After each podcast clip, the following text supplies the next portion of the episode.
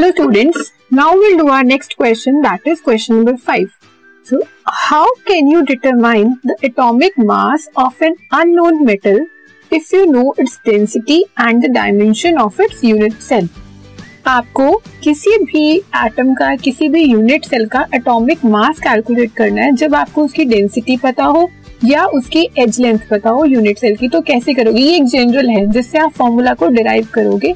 उस फॉर्मूला को आप आगे सभी क्वेश्चन में अप्लाई करोगे एज अ स्टैंडर्ड फॉर्मूला ठीक है? So let the edge length सबसे पहले तो आपको पता है कि आपका क्यूबिक यूनिट सेल कैसा दिखता है? क्यूब की फॉर्म में। यही है ना? यूनिट सेल हमारा।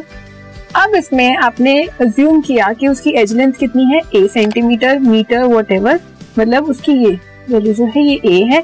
डेंसिटी हमारे क्यूबिक यूनिट सेल की डी है। तो डेंसिटी का फॉर्मूला क्या होता है? Mass upon volume mass of unit cell divided by volume of unit cell अब मास ऑफ़ यूनिट सेल को आप कैसे कैलकुलेट करोगे? ये आपका यूनिट सेल है। आपको पता है यूनिट सेल आपके सिंपल में भी एग्जिस्ट करता है फेस सेंटर्ड में भी और बीसीसी में भी। तो ये आपको नहीं पता होगा, ये आपको क्वेश्चन में स्पेसिफाई किया होगा कि वो कौन सा यूनिट सेल है। तो जो भी यूनिट सेल वो होगा number of atoms into mass of one atom ये आपका complete mass of unit cell दे देगा आपको। फिर उसके बाद मास ऑफ़ वन एटम कितना है? एटॉमिक मास जो आपको दे रखा है डिवाइडेड बाय एवोगेड्रो नंबर क्यों क्योंकि वन मोल में या जो हमारा किसी भी एटम का एटॉमिक मास होता है, उसमें कितने एटम्स होते हैं? एवोगेड्रो नंबर आपको वन एटम का निकालना है तो आप उसे उससे डिवाइड कर दोगे। तो फाइनली जो आपको मास मिला आपके यूनिट सेल का, वो क्या मिला? Z मतलब नंबर ऑफ़ एटम्स कितने हैं उसके अंदर? M, जो हमारा मास ऑफ़ वन एटम है divided by atomic number and volume है ये हमारी। वॉल्यूम इज़ ए क्यूब मतलब जो एज लेंथ है उसका क्यूब अब यहाँ तो ये था. सपोज़ कि हमारी एज लेंथ तीनों की डिफरेंट हो जाए सेम सेम ना हो ए बी सी हो जाए तो डेंसिटी हमारी क्या होगी?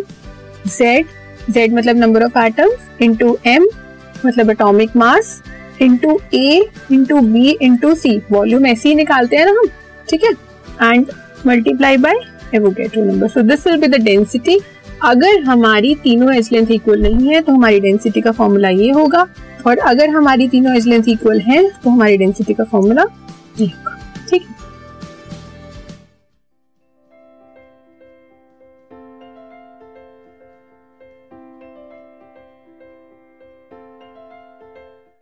This podcast is brought you by Hubhopper शिक्षा अभियान अगर आपको ये पॉडकास्ट पसंद आया तो प्लीज़ लाइक शेयर और सब्सक्राइब करें और वीडियो क्लासेस के लिए शिक्षा अभियान के यूट्यूब चैनल पर जाएँ।